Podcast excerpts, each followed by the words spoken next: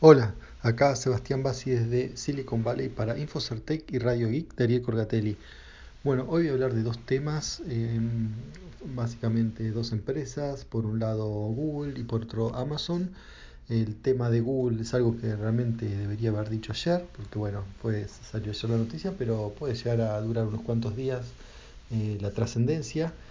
Eh, de hecho, Ariel lo nombró y, y, dijo algunas cosas, con las cuales eh, coincido.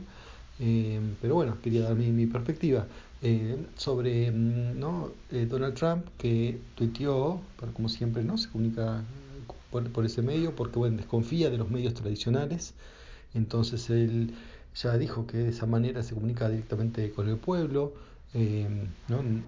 eso de querer bypasear los medios para la comunicación directa, eh, bueno, es algo que hemos visto ¿no? en América Latina, ya sea con básicamente con los gobiernos más autoritarios, eh, porque claro, comunicarse con el pueblo de, esa manera, digamos, no, no recibe respuestas.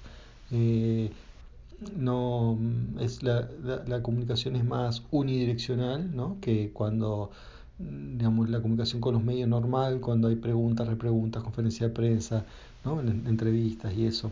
Pero bueno, eh, les decía, el desconfía de los medios y de hecho, no solo los medios, ahora la desconfianza se extiende a Facebook.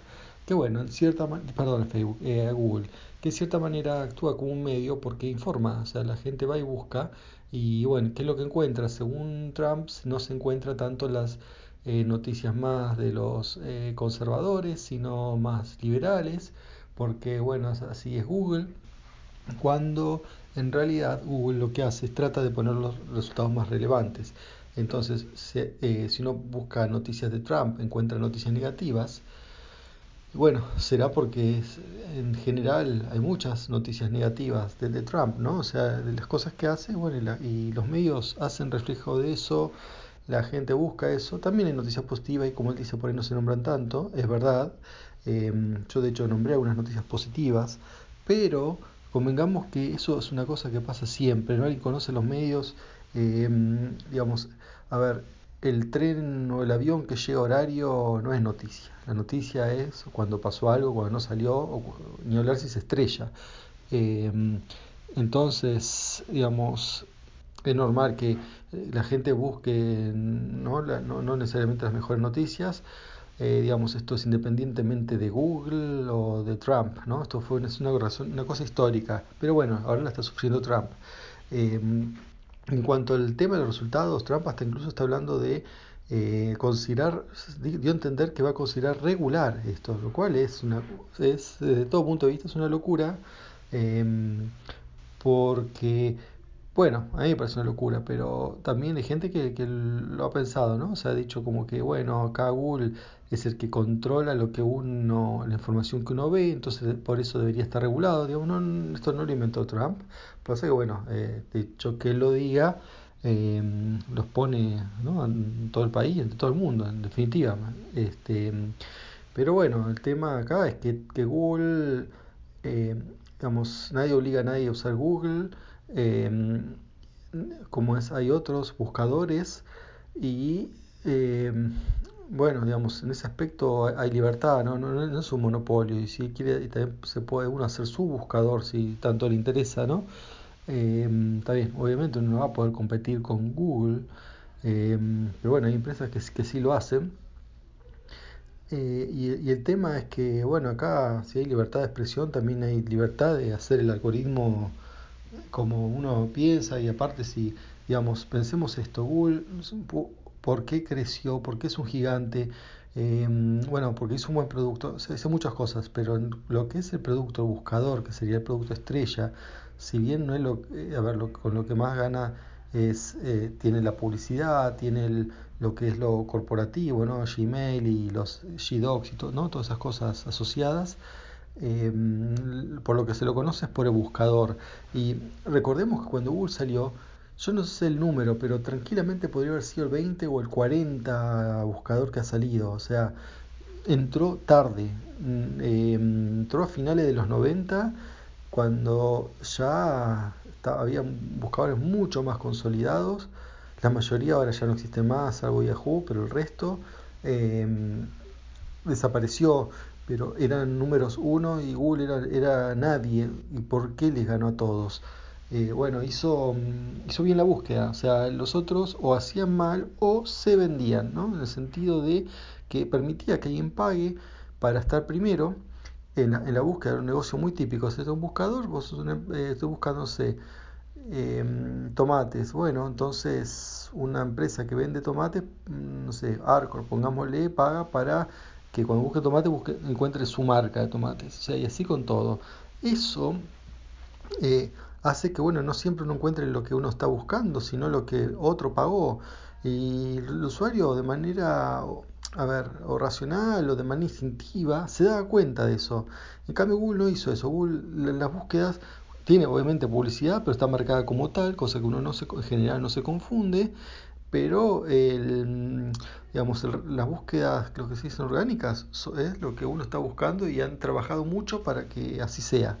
Entonces ahora que venga el Estado a decir cómo tienen que hacer los resultados de la búsqueda, cuando hicieron un modelo exitoso de negocio, en base a eso, no sé, es, es para problemas, ¿no?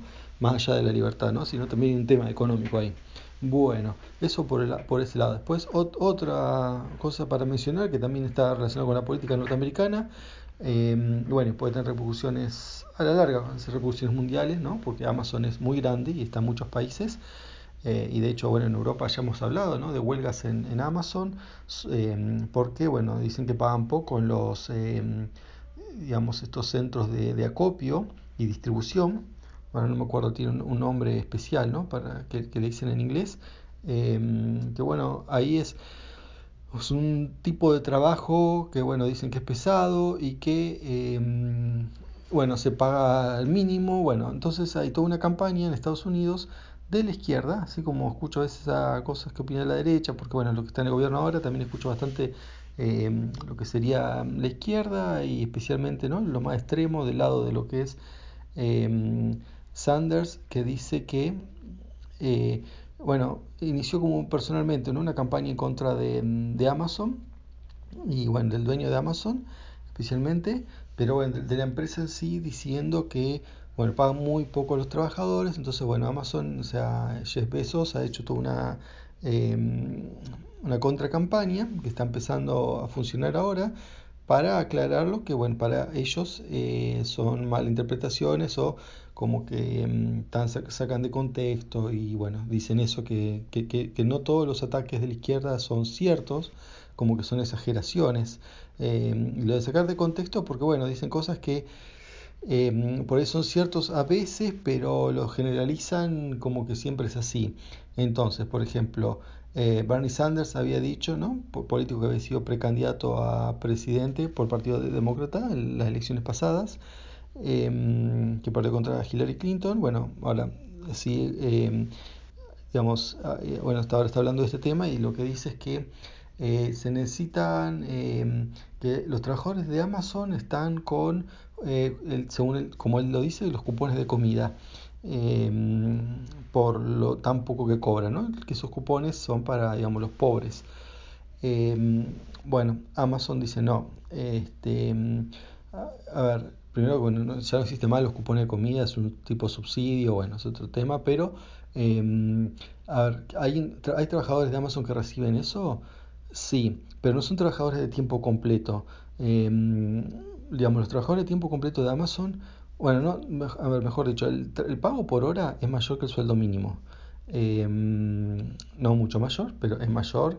En promedio está cerca de los 15 dólares cuando el sueldo mínimo, bueno, depende del estado, pero el, a nivel nacional es menos de 9 dólares. Y ahí está pagando 15. Está bien. Eh, hay excepciones como en la zona de California, donde 15 realmente es, es efectivamente el sueldo mínimo, pero no en el resto de Estados Unidos. Ahora, el problema acá es qué pasa con la gente que, digamos, tiene ese sueldo, que igual es bajo, que sea mayor que el mínimo, hay que reconocer que es un sueldo bajo, pero trabaja pocas horas. ¿Por qué? Porque, bueno, hace otra cosa, estudia, y bueno, es como, por ejemplo, un trabajo en McDonald's. Eh, ¿Se puede vivir de eso? Y por ahí hay, hay, hay, que, hay que ver, ¿no? O sea, depende también cómo uno trabaje si, lo que es seguro es que si uno trabaja pocas horas en ese tipo de lugares, seguro que no va a vivir de eso. Eh, ¿no? Si uno hace cuatro horas o va días que sí, días que no, digamos, hay trabajos que permiten esa flexibilidad Y bueno, este es uno de ellos, lo cual también es un beneficio, ¿no? Porque hay gente que por distintas razones personales, puede estar cuidando gente, o, mm, bueno, o porque hace otras cosas, no puede trabajar todo el tiempo. Entonces trabaja a tiempo parcial y bueno, claro, obviamente gana menos, más con un, sueldo de estos. Entonces, em, según Besos, dice que sí, esta gente que trabaja en tiempo parcial en este trabajo eh, va em, califica para, para este programa ¿no? de subsidio alimentario. Em, pero no es cierto esto que dice que sí, están trabajando, que el Estado subsidia al hombre más rico del mundo dándole alimentos a sus trabajadores. No, esto no, no es así. Y bueno, y también un montón de otras eh, acusaciones puntuales que se han ido rebatiendo, no andan diciendo todas, pero esto me pareció lo, más importante sobre el tema de, de, los turnos, las horas que trabaja, las condiciones de trabajo, e incluso en la campaña Hora de Besos lo que han hecho es una especie de cuentas de Twitter de, no sé cómo llaman, tipo embajadores, ahí está, FC lo llaman. Eh, FC es el lugar que es Fulfillment Center, ¿no? Los, serían los, estos centros de acopio y Fulfillment es de que envían la mercadería. Bueno, eso eh, han hecho, creo que se llaman embajadores de Twitter, que no son más que, son trabajadores en serio que eh, hacen publicidad. No, los que, el único beneficio que tienen extra por hacer eso es eh, creo que tienen un día más de vacaciones y una tarjeta de, mm, como es de Amazon, para comprar por 50 dólares. O sea, no, es de gran beneficio. Eh, y bueno, ellos dicen que, eh, bueno, responden dudas y también se dedican a contrarrestar la, información que para ellos es, es, mentira, ¿no? O sea, bueno, la verdad no sé, no, no he estado en esos centros, pero bueno, he leído cosas y mm, bueno, algunas cosas deben ser ciertas y otras no, y bueno, y otros exageran. Y en el caso particular de, de Bernie Sanders es, eh, bueno, también hay un tema que hay que entenderlo desde el punto de vista que eres socialista y lo que, mm, bueno, por ahí no siempre lo dice de manera directa, pero bueno, se, se nota que en realidad el problema acá no es tanto mm, el salario que paga Amazon, que, es poco, pero porque hay muchísimos otros trabajos en la economía norteamericana que pagan eso o menos. Eh, digamos, tampoco hay, no sé, sectores en la construcción, la agricultura, en servicios, ¿no? que se están pagando el sueldo mínimo.